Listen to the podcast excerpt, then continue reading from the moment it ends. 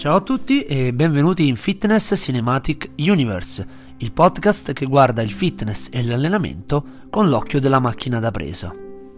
Benvenuti alla prima puntata sull'universo di Star Wars.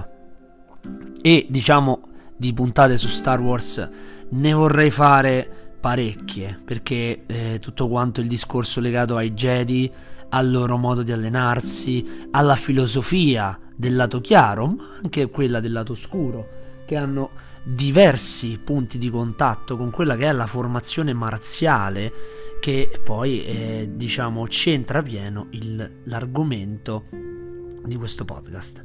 Ma la mia prima puntata dedicata a Star Wars non sarà proprio sui Jedi, bensì sulla nuova serie che si è conclusa da poco dedicata a Boba Fett, appunto The Book of Boba Fett che doveva essere una sorta di spin-off di The Mandalorian, la serie ben più blasonata che ha avuto già ben due stagioni in cui compariva a un certo punto Boba Fett,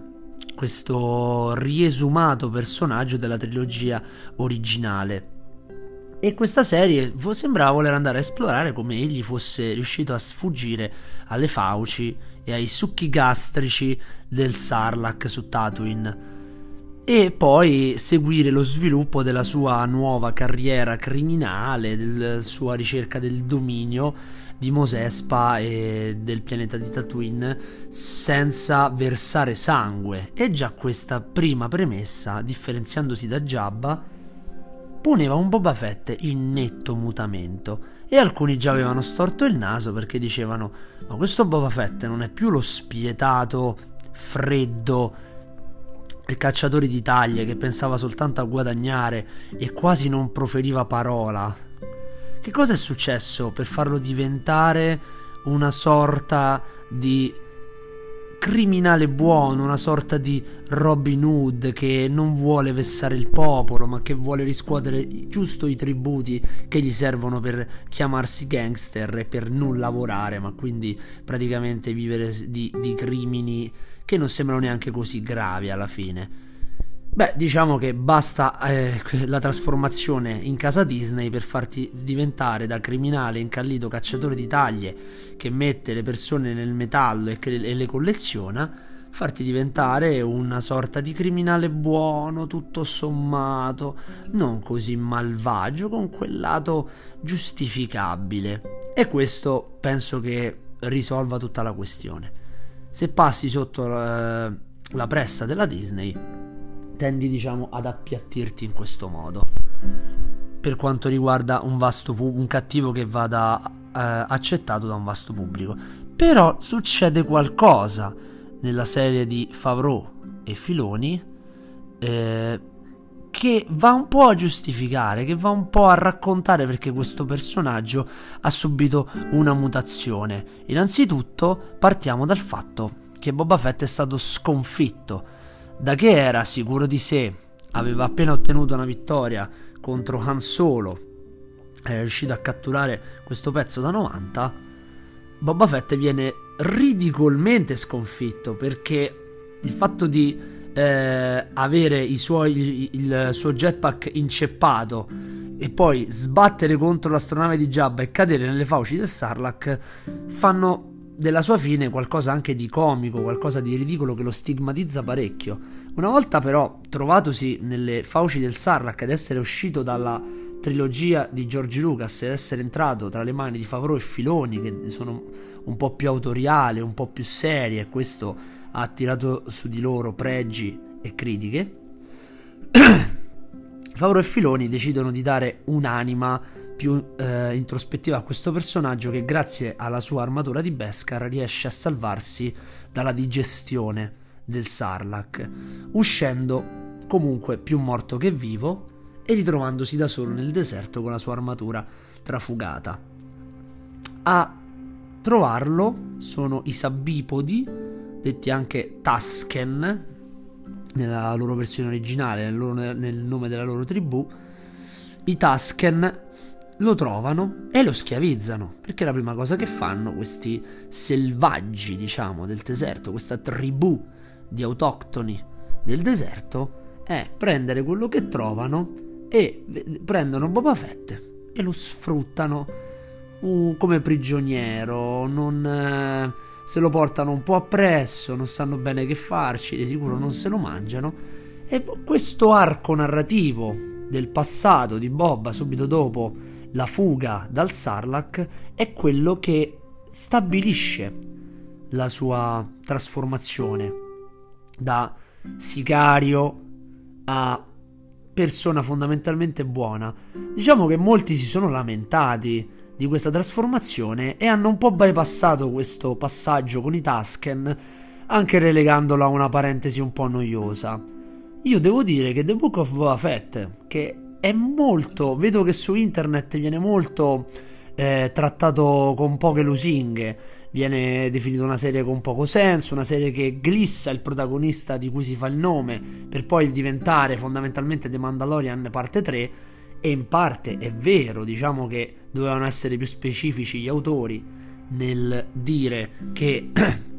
Mandalorian e Boba Fett sono intrecciate indissolubilmente anche se una serie si chiama con un nome, quindi vorremmo, vorrà dire che in The Mandalorian vedremo comunque ancora Boba Fett hanno creato questo universo condiviso che va di tanto moda. E quindi il fatto di tutte queste critiche ha anche altri aspetti effettivamente difettosi della serie, ha tolto tutta la prima parte legata ai Tusken che copre dalla prima alla terza puntata, che invece io ho trovato molto affascinante e di cui voglio fare il centro della puntata del podcast. La permanenza di Boba con i Sabipodi e il suo cambio eh, di prospettive da prigioniero a membro dei Tusken è la chiave di volta che fa sì che quest'uomo, questo cacciatore di taglie, anzi questo clone, diciamo in realtà, eh, questo cacciatore di taglie ex clone, no, comunque ancora un clone, eh, originario da suo padre Django Fett, ha subito una sconfitta, abbiamo detto, una sconfitta anche ridicola, mettiamola come volete, ma finire nelle fauci sbattendo come un pagliaccio da una parte all'altra, da che eri temuto e rispettato, eh, adesso tutti quanti sanno che è finito, in, ha, ha, avuto una morte orribile. Si è salvato e si è ritrovato prigioniero, una condizione che il Boba della trilogia originale aveva già eh, subito a volte su se stesso perché poi c'è tutto l'ampliamento di Boba Fett in The Clone Wars che comunque è uno che ne ha passate tante. Ma con i Tusken egli è prigioniero è spogliato di tutte le sue armi della sua armatura sotto il sole bruciato dal sole e senza quasi più una dignità la deve riacquistare. All'inizio lo farà in maniera furba, in maniera intelligente, cercando di ingraziarseli per poi probabilmente colpirli alle spalle. Ma più passa il tempo, più quello che vediamo è un rispetto acquisito, tant'è che a un certo punto Boba vorrà sia aiutarli per affrancarsi, sia aiutare i Tusken perché c'è una forma d'affetto, perché questi Tusken non sono spietati, chiaramente si difendono da qualunque cosa il deserto gli metta contro e decidono di farla di farla propria, di eh, farci un tornaconto. Però ricordiamoci sempre che i Sabipodi sono gli schiavizzatori eh, della madre di Anakin, che comunque da lì poi nasce tutto il, il, l'entrata nel lato oscuro di Anakin Skywalker. e oggi ho la tosse proprio così, mentre registro. Quindi i Tusken, questi Tusken con Boba Fett eh, creano una sorta di relazione da pari a pari e lo fanno con il rispetto dei guerrieri. Il rispetto dei guerrieri è qualcosa che si guadagna sul campo. Il rispetto di un guerriero lo fai con l'azione, lo fai con i fatti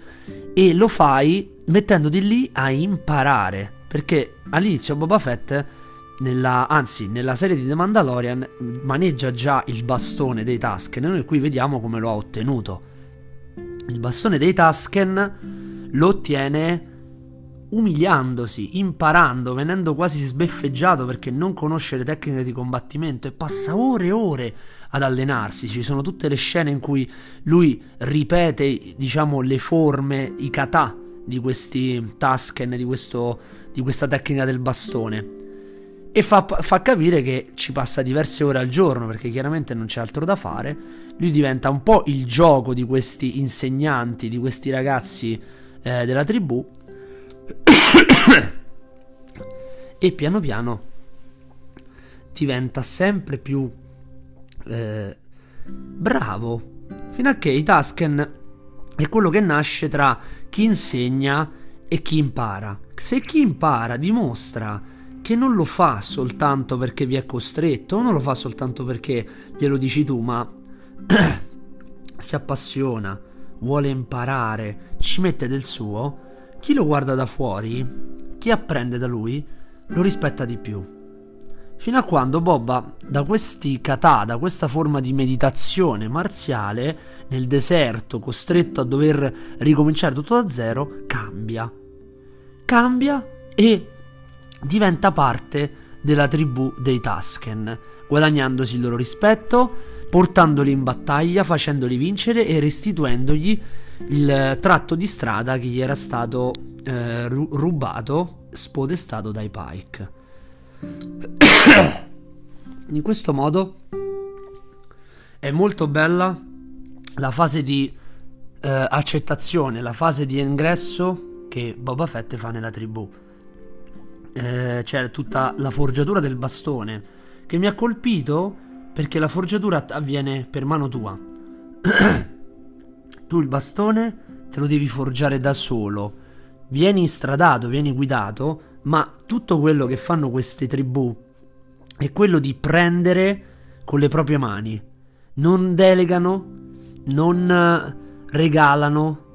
tutto è guadagnato. E l'arma che tu ti scolpisci sarà tua per sempre. La tecnica che tu impari ti farà membro di una tribù del deserto, perché il deserto è eterno e anche il rispetto e la fratellanza sono eterni anche al di là della morte. E a me ha colpito molto la danza finale che chiude la puntata in cui Boba Fett diventa a tutti gli effetti un membro della tribù.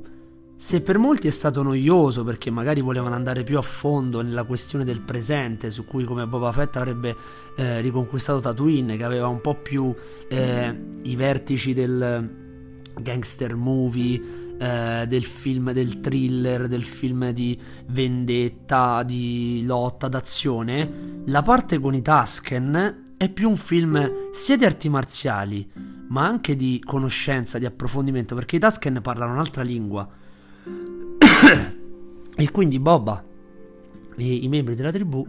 si conoscono attraverso il movimento, attraverso dei gesti. Questo fa capire che l'attività fisica, l'allenamento, il gesto sono universali, abbattono tutte le barriere. E io capisco chi non ci ha visto oltre perché magari non lo pratica, ma se sei un praticante di allenamento o di arti marziali, sono sicuro che ti è ben chiaro questo concetto. Quindi, la nostra prima puntata su Star Wars è stata dedicata a Boba Fett, al fatto che è una serie molto eh, piena di buchi effettivamente che poi alcune volte si lascia anche un po' andare a dei momenti un po' più leggeri ma la parte con i Tusken l'ho trovata molto più profonda e molto interessante proprio per tutti i punti di vista che abbiamo visto prima, tra cui quello marziale, tra cui quello del movimento, del gesto che abbatte le barriere linguistiche e permette di guadagnarsi il rispetto con le proprie mani. Io eh, spero di poter approfondire molto di più l'universo di Star Wars e di tutta la parte Jedi, anche solo su The Mandalorian e su tutto quello che è successo in The Book of Boba Fett stesso, che riguarda eh, il piccolo Grogu. Allora ne riparleremo nella prossima puntata. in cui eh, io, io, per adesso vi saluto, vi invito a seguire i miei social, i miei functional trainer e il canale YouTube e ci vediamo ad una prossima puntata.